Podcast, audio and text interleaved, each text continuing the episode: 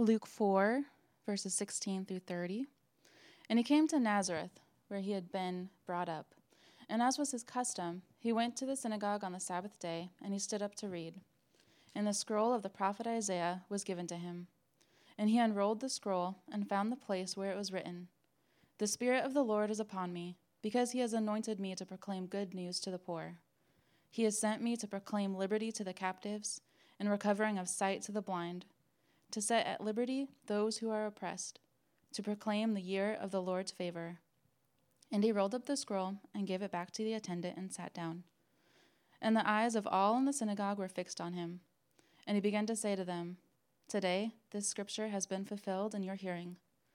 And all spoke well of him and marveled at the gracious words that were coming from his mouth. And they said, Is not this Joseph's son? And he said to them, Doubtless you will quote to me this proverb Physician, heal yourself. What we have heard you did at Capernaum, do here in your hometown as well. And he said, Truly I say to you, no prophet is acceptable in his hometown. But in truth, I tell you, there were many widows in Israel in the days of Elijah, when the heavens were shut up three years and six months, and a great famine came over all the land. And Elijah was sent to none of them, but only to Zarephath in the land of Sidon, to a woman who was a widow. And there were many lepers in Israel in the time of the prophet Elisha, and none of them was cleansed, but only Naaman the Syrian. When they heard these things, all in the synagogue were filled with wrath, and they rose up and drove him out of the town, and brought him to the brow the, of the hill on which their town was built, so that they could throw him down the cliff. But passing through their midst, he went away. Thank you, Caitlin. What if we're not as free as we think we are? What if we're not as free as we think we are? Jesus, in this passage, is making an assessment about us and the human condition. And he's speaking about liberty. He's speaking about freedom. He's speaking about setting people free. So we walk through this passage, we're going to see a couple of things. We're going to see that Jesus is appointing uh, or, or announcing, rather, that he is bringing something. And this thing that he's bringing is a new era. And this era is going to come through a certain someone. It's going to be marked by a certain something, and it's for certain types of people. So, this era, we're going to see who it comes through, what it's marked by, and who it's for. If you look through the text, Jesus is coming, he's coming to his hometown. This is the part on the tour, right, where you got to book a couple of nights right? the artist is coming back to their hometown. They've sold out everything. They're coming back home, so they're not just going to do one night, they're going to do two nights because everybody wants to be there. He's just been doing ministry in Capernaum. The region is buzzing. There's never been a teacher like him before who has preached with such power. There's never been someone who has performed uh, miracles like him and has delivered people with so much authority. And now Jesus Christ is coming back home. He's coming back home to his hometown. And he goes home and he does his favorite thing that he loves to do. He goes to the synagogue to worship God his Father. So he pulls up at the synagogue and the leaders welcome him.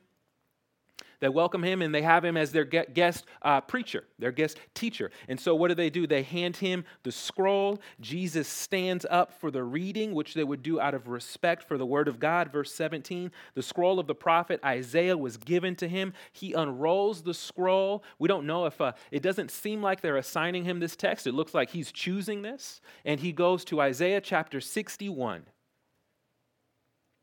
And uh, I bet as soon as he gets the scroll, everyone's wondering, what is he going to read? Where is he going to turn to? Is he going to turn to Isaiah 1 and give us a message of rebuke?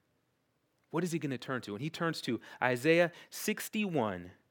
And he's reading from a portion of Isaiah that is all about this, this figure, the servant of the Lord, this, this figure prophesied about who would bring bro- uh, wholeness to a broken world, who would bring salvation to a world that is far from God, and who would bring God's people back to God. So he reads this verses in 18 and 19. The Spirit of the Lord is upon me because he has anointed me to proclaim good news to the poor. He has sent me to proclaim liberty to the captives, the recovering of sight to the blind, to set at liberty those who are oppressed, to proclaim the year of the Lord's favor. Then he sits down, which is customary stand for the reading of God's word at this time out of respect. Sit down when the person is going to teach because there's a difference between God's pure word and the words of a teacher. So he sits, and everybody's wet, ready and waiting to see well, what's the teaching that's going to come out of Jesus' mouth based on the scripture that he just read? The end of verse 20. And the eyes of all the synagogue were fixed on him. 21. And here's his sermon. Maybe he says more, but it, it looks like he, he keeps it short and sweet. Verse 21. And he began to say to them, Today, this scripture has been fulfilled in your hearing. Jesus says, My life is the fulfillment of this passage in living color. I am the embodiment of this passage in flesh. The era of the Lord's favor comes through me, starting today. Verses 18 and 19 if you're wondering about who Jesus is, what is he about, or you just need to be refreshed about who your Savior is, verses 18 and 19 declare the very purpose of Jesus' arrival the very purpose of what he is coming to do in human history, the very essence of his mission. Now, we know this when someone important shows up somewhere, we know that they're not just showing up there just to do something because they have a lot of free time. When someone important shows up to something, you know that there's a purpose. You know that there's a cause. You know that there's a mission. You know that there's a reason. And Jesus leaves the glories of heaven to come to the slums of earth with a mission. And we also know that if somebody has a mission of any sort, it requires resources. Some of you have undertaken missions this weekend. Maybe your mission was to get groceries, right? And to fulfill the mission of getting groceries, what do you need? You need a way to get there, and you need a legal way of obtaining those groceries, right? Unless your mission is to be arrested. Then you don't need to do anything legal. If you're going for a mission of, of doing the to do list, you need the resources, the time to get it done. If your mission is your education, you need the resources of money for tuition and, a, and some book smarts to get the job done. But, and the bigger the mission is, the greater the resources that are necessary. And Jesus is coming and saying, I'm bringing the era of the Lord's favor saying there's going to be no other time in history like this, and I'm bringing it. It comes through me alone. He's got a cosmic mission. So, what resources does he have for such a great task? How can he pull this off? Well, it's found in what he's quoting from. Isaiah 61, what he begins with in verse 18 is this The Spirit of the Lord is upon me I've been, he has anointed me to proclaim good news to the poor. This is what Jesus is saying. I've been divinely appointed for this cosmic mission. I've been divinely selected for this cosmic task. He says, The Spirit of the Lord is upon me. What this means is that God has filled me with His Spirit. I am filled with the divine for this task and for this mission. We see this throughout Luke. Luke, when he introduces Jesus, beginning his work in Luke chapter 4, Jesus, Luke describes Jesus as being full of the Spirit, led by the Spirit, walking in the power of the Spirit. All that to show us that Jesus is divinely appointed to bring the era of the Lord's favor to a broken world and humanity. That he is going to unleash and usher in this brand new era and age. Now, when a brand new era or age or a new kind of section in history is turned, we always wonder what is it going to be like? If you get a new boss that's coming in and taking over your, your place of work, and they come in and maybe the first meeting she says, Hey, this is going to be a new day in our company. This is going to be a new era in our company. You're going to be wondering, well, what ex- is that for better or for worse? Like, what kind of person are you that you're going to be bringing in this new era? We get new elected officials and we wonder, what is this new era going to be like and look like? What's going to happen here? And Jesus is saying, I'm bringing in the new era, and it's an era of the Lord's favor, and it's marked by something. We see this in the text. What does he say? I'm going to proclaim good news to the poor. What is he going to proclaim to the captives? I'm going to proclaim blank to the captives. What does he say? Liberty. Liberty to the captives. How many times do we see this idea of liberty in this passage? Proclaim liberty to the captives, set at liberty those who are oppressed. The era of the Lord's favor is marked by freedom. That is the seal, the emblem, the symbol that represents this new era of redemptive history. And this era of the Lord's favor is a new period in the history of God's work in the world, a new period that's marked by freedom. Jesus says, I've divinely sent by God the Father to bring freedom to captives, freedom to the oppressed, good news to the poor, proclaiming the year of the Lord's favor. Now, if someone comes up to you and says, Yo, I'm going to set you free, that is presupposing something about you. God sending Jesus to liberate us presupposes something about us, something that we don't like to admit, even though our experience tells the truth about it. Freedom as a need presupposes captivity as a reality.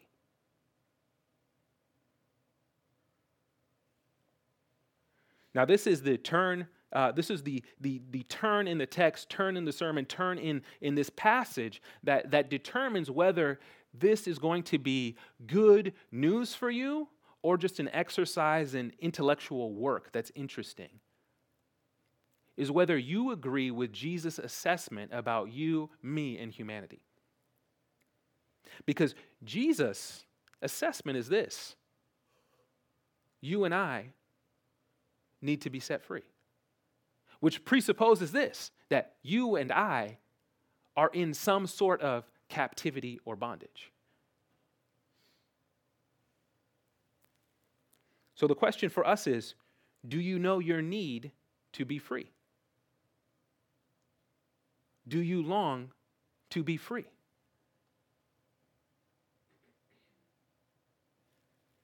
Now we know that the world needs freedom I think we would agree with this. We know that the world needs freedom from all sorts of stuff. We know the world needs freedom from violence, from tribalism, from racism, from sexism, we, from all sorts of isms. We know the world needs to be set free. Right? In the 10 days since our presidential election, do you know how many hate crimes we've seen in our country? Over 900. We know that the world needs to be set free from these things. We know we live in a tense cultural moment now where the veil has been pulled back on our classism, our racism, and the divides in our country that we kind of forgot about. And we know we need to be freed from the tribalism that stops us from moving forward.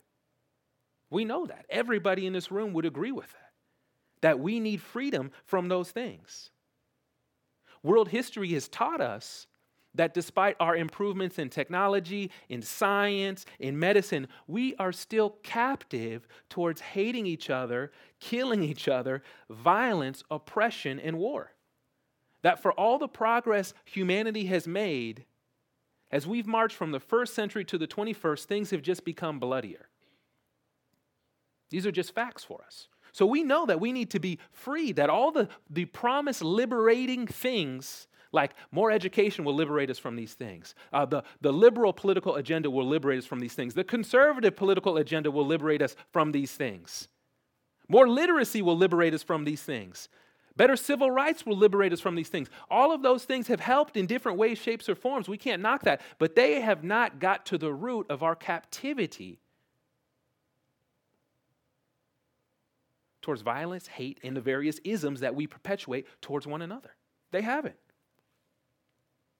So we know that the world needs freedom from these things, but what about when we move from looking at the big picture of the world to the reflection in the mirror. We know that we can look at the world and see all the warts in the world and want liberation, but what happens when we see the warts of our character? What happens when we see the, the, the, warts in our motives, the warts in our actions? What happens when we start to see all the attitudes, actions, and things in us that are anti God and pro self? the things that the Bible describes as sin, elevating ourselves over God, over loving our neighbors, and pushing all of those things back to the side, with ourselves as the deified ruler calling all the shots in our lives. Jesus, the saving liberator, assesses the situation and he says, You and I, we're captives. We're captives. Now, this is kind of him because the first thing you have to do to set someone free is to help them understand that they need to be freed. Think about this. I don't know if you guys have seen this meme um, on the internet or if you guys even know what a meme is. Um, but there's one where it's a dog in a house that's on fire and he's drinking coffee. And he's just drinking the coffee and it says, everything's fine. And uh, it's, it's, a, it's a funny meme because if you think about it, um, it's this idea that, well, you can be in a situation, and in order to get out of that situation, you need some sort of awareness that this situation is not good. And Jesus is giving us an, an a wake up call. He's giving us a good spiritual soul physician diagnosis to let us know we're captive. We're not as free as we think we are. There are attitudes, there are patterns in our life, there are sin tendencies in us that are actually holding us captive to, from experiencing all the liberating life and fullness of life and grace in Jesus that we could have.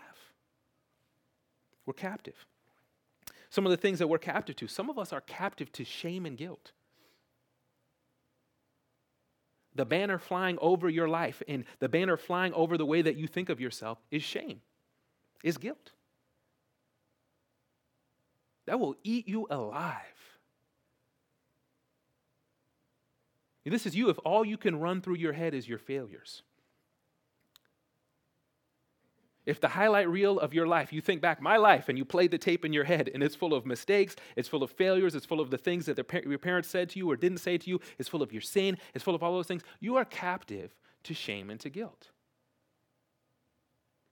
And don't let the externals fool you. Some of the most moral people, some of the friends that you have, that is a person I wish I could be like. They're captive to shame and guilt, and the way that they try to bleach the shame and guilt out of their souls is by being the best, most conscious, most kind, most caring people on the outside. Because on the inside, they're being torn apart over the guilt and shame in their lives. Some of us are captive to shame and to guilt. And it's not enough to just forgive ourselves. We need someone from the outside to come in and liberate us. Some of us are captive to, culturally, we're captive, right? And we may not talk about it in these ways, but we're captive to the fear of death. One of the reasons Jesus comes, according to Hebrews chapter 2, is that the, he says this that the, uh, to destroy the one who has the power of death, that is the devil, and to deliver all who through the fear of death were subject to lifelong slavery. There's the authors of Scripture talking about this, this concept of death that none of us can escape from. There's a way in which it enslaves us, it fills us with fear. That's why there's when I turned 30 a couple weeks ago, everyone's like, You're getting old, you're getting old. I'm not getting old. I mean, I guess I'm getting old. Every day we're getting older. But it's this idea of like, wow, you're 30 now. You're to die soon. Let's just write the eulogy now. Get the will done, right? It's this idea of like we're coming toward the, we, we have a, a, a, a terminating date where we're finished. And the knowledge of that holds us in captivity and fear. But Jesus says, I've come to destroy death. Death is actually a parasite on God's creation brought in by sin. It's not meant to be there. So Jesus is going to give death the death blow and hold a funeral for death and usher us in to eternal life by faith in his name and his grace. But culturally, we're so afraid of death that we'll talk about anything in our culture except the fact that we're all going to die right? You look at the magazine stands uh, when you go to get your groceries, there is no shame about what they're talking about. I got to pluck my kids' eyes out from looking at the covers or from reading anything, good thing they can't read yet. There's no shame in what we'll talk about. But you know what we don't talk about? You know what's not on the cover of any of those magazines? You're going to die. we don't talk about that. because we know that's the one thing that we, we can't really cosmic surgery our way out of that. And so we're captive even to the fear of death, but Jesus wants to liberate us. We're captive also to sin's power, broken living, broken attitudes, desires that we know are not leading us into the fullness of life, that we know are contrary to God, but somehow, some way, we cannot shake them, no matter how hard we try. We're captive to sin's power. This is what Jesus assesses in, in uh, the Gospel of John, chapter 8. We can't fully get rid of some of our broken tendencies no matter how hard we try. No matter how hard we try. And we know this. We're reminded of this every January in a comical way when, when some of us take up New Year's resolutions. Right? If you can't go to the gym 12 days straight, how do you think you're going to rid yourself of selfishness? Right? Like, let's just use the greater, the, the greater than to lesser than logic. I, I can't even get myself to the gym right? If, if someone gave me money, you go to the gym four times in the next month, I'll, I'll maybe get two, right? So, how am I, in and of myself, going to rid myself of the anger, the bitterness, or the selfishness, or the pride that, that camps out in my heart? How's that going to happen? I'm not even disciplined enough to do something like go to the gym. How could I do a greater task of surgery and improvement on my own soul and character? I need help. I need a liberator to come and release me from the shackles that make me unable to change myself in those ways. And if you will be honest, it's the same for you. We know this by any time we try to improve our way out. And Jesus is saying our central need is not an improvement project, but a liberator coming for us. So the question for us is are we longing for Jesus the liberator. The liberty of Jesus, what he's saying, what he's preaching here before this, this audience in the synagogue, this will only mean something to them, this will only mean something to us if we felt our shackles. The message of liberation only means something to you if you felt the weight of your shackles. But for all those who see their captivity, who see their need, the good news is this that we are in the era of good news. That Jesus is proclaiming, I am here, ushering in a new age in which you get to be set free through me. That through faith in my name, you're freed from guilt and shame. Through faith in my name, you're freed from death having the last word on you. Through faith in my name, you're free from the bondage of sin and from the penalty of sin. And now you're put forward with a new nature and a new heart, spiritually alive, to walk with God now and forever. Now, one thing that's really interesting about this, and every time somebody preaches, one of the tasks that they have to do that's interesting is they have to look at the text that, that they're going through and they got to figure out, man, there's so much here. What am I supposed to say? What is the meaning of this passage? What does God want me to say to these people in a reasonable amount of time? Because if I tried to explain everything about this passage to you, we'd be here for four hours. Jesus is going through the same thing when he preaches Isaiah 61, and he leaves off a verse. He leaves off a verse. So you look at 18 and 19. The last thing that he says is proclaim the year of the Lord's favor. Do you know what verse he leaves off from the original, from Isaiah? And to bring the vengeance of the Lord. Jesus leaves that one off. Not because Jesus is afraid of saying hard things. You just read a few pages of the gospel, you'll realize that he says a lot of hard things. And that if Jesus never offends you, you're not really reading Jesus correctly. But he leaves off the verse bringing the year, uh, bringing the Lord's vengeance, because what he's saying is, I'm not doing that right now. Right now, I'm bringing the age of freedom through my grace. I'm bringing the era of the Lord's favor. There will come a time when I bring justice and retribution, but that time is not now. Now I am bringing the grace of God to the world that is broken and busted. That's what he's doing now. Jesus' arrival is the sign to us that God has not forgotten the world, but has instead shown light into the darkness. There's an era of salvation that's, a, that's being freed from something, that's being rescued from something. That's what Jesus is bringing now. The era of the Lord's favor is marked by Jesus bringing freedom. Now, when Jesus' hearers in the synagogue hear him read this, especially when they hear that last line, proclaim the year of the Lord's favor, the, what rings in their ears is something that they've heard and they've longed for and that they've known. It's similar to if, if you, you went to a, like a poetry reading or somebody reading a short story and they started like this. Um, I even know how this goes. Um, they start like this far away, or how's it go? Star Wars. In a galaxy far, far away, long ago, right? You hear someone start a story like that, immediately you're like, Star Wars, man. Like, what? What are you doing? Right? They immediately get the reference. They immediately get the callback. As soon as Jesus reads from Isaiah 61 and says, Proclaim the year of the Lord's favor, his audience in the synagogue, they all sit up because they understand the callback.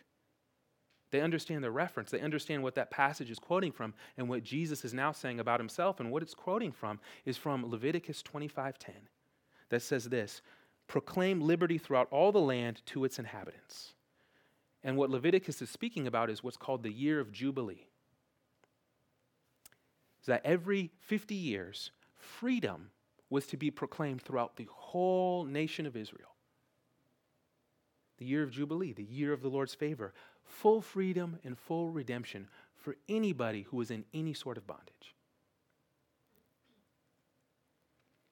That all slaves in Israel, slaves, indentured servants, were free to go that there were slaves, not, not in the chattel slavery way that we think of, but there were people who put themselves under slavery because they needed a way to make money. They were to be treated respectfully so that they could get out of debt. When the year Jubilee rolled around, every, all of them, they went free. Their debts wiped off, cleared, free.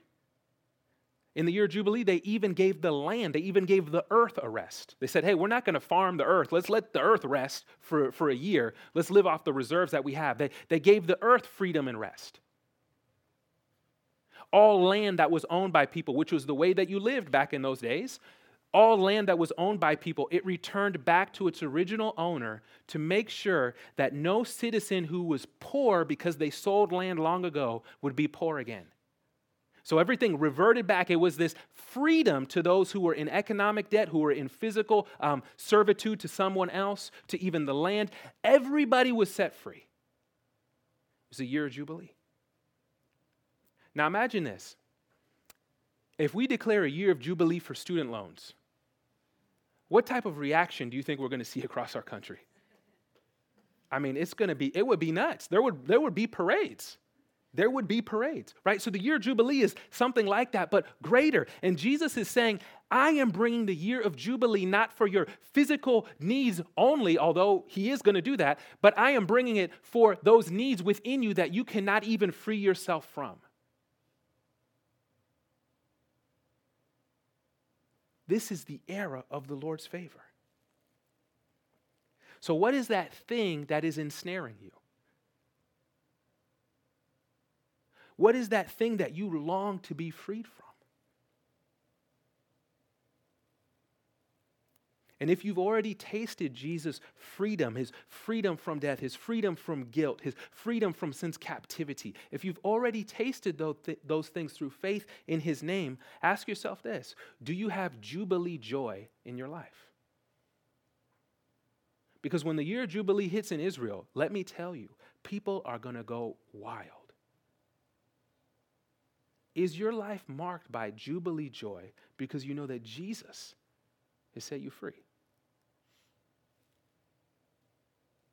Now, Jesus isn't just bringing Jubilee for one year, but he's bringing it as a new era. When he says year of the Lord's favor, it means era. When he says today, he means era right? It's from then until he returns to bring justice and judgment. He's saying, in between these two times, which is why God doesn't just renew the world now, is he's continuing to dispense grace to the world, to bring more people into his kingdom, to set more people free from the penalty of sin, from guilt, from shame, and to bring them into relationship with him. Jesus says this era right now is the era of the Lord's favor.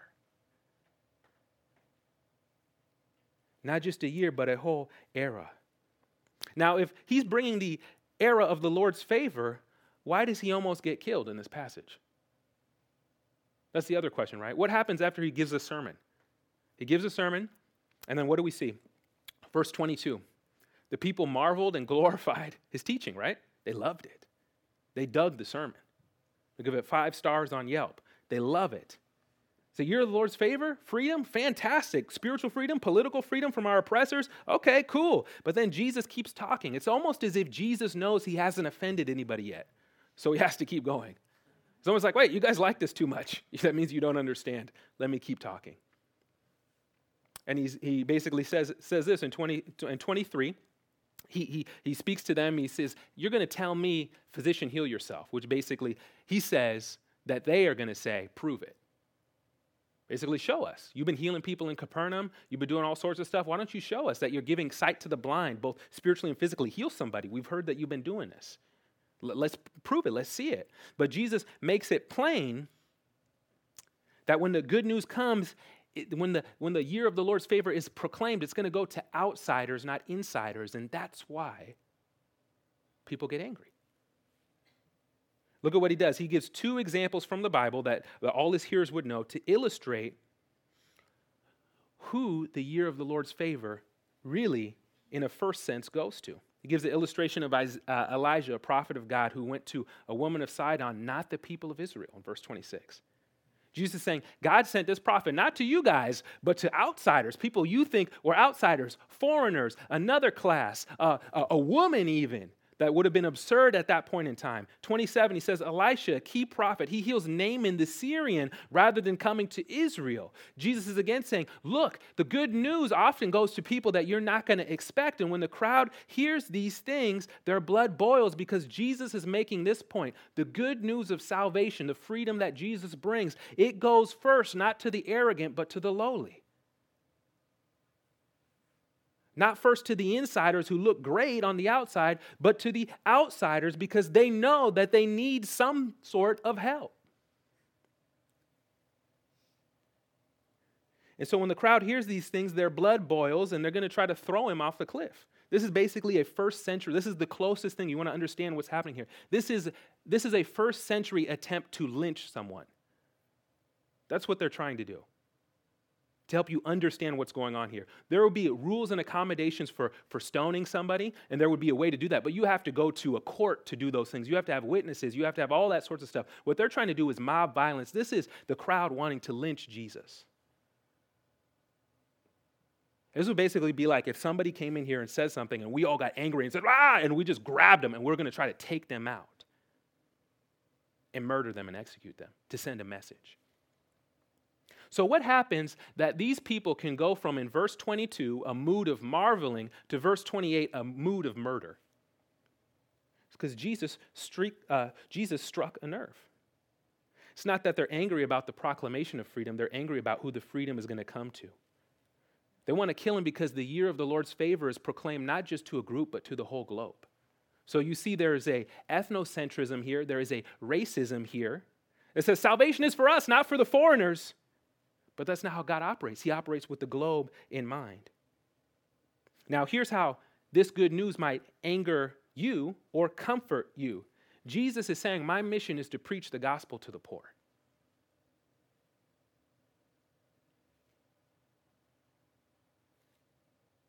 He says it right there.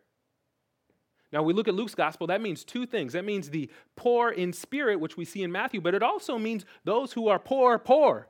So poor they can't afford the extra O and the R, so they're just po. Both of those people. That's who he's going to. So, what this means is if you are a spiritually middle class or spiritually elite person, you will never taste the goodness of Jesus until you humble yourself. It will never come near you. But this means if you are a spiritually poor person who says, God, I really have nothing to offer you, I really can do nothing in and of myself. I really have no discipline to do any spiritual thing, to do really any good. And the good that I usually do, I only do it because I want people to not think I'm so horrible as I really am on the inside. God, I don't really bring a lot to the table. That's how you know the good news is going to be knocking on your door and it's coming towards you because you are humble and broken and willing and ready to receive. But if you're a spiritually elite or middle class person, the good news is going to fly over your head. You can be a person who says, I love Jesus. But when we sing about Jesus' grace, when you think about what he did on the cross, when you think about the gospel, when you think about how he set you free from sin and guilt and shame and, and condemnation, those things don't mean anything to you. It's because you've worked your way up from being spiritually poor to being spiritually middle class. So now those things don't really hold the weight that they used to hold because your view of self is inflated. You've climbed a ladder. You've made it. You've moved from the spiritually poor slums to the spiritually middle class suburbs. And so grace doesn't come near you much anymore. And when it does, it doesn't mean anything.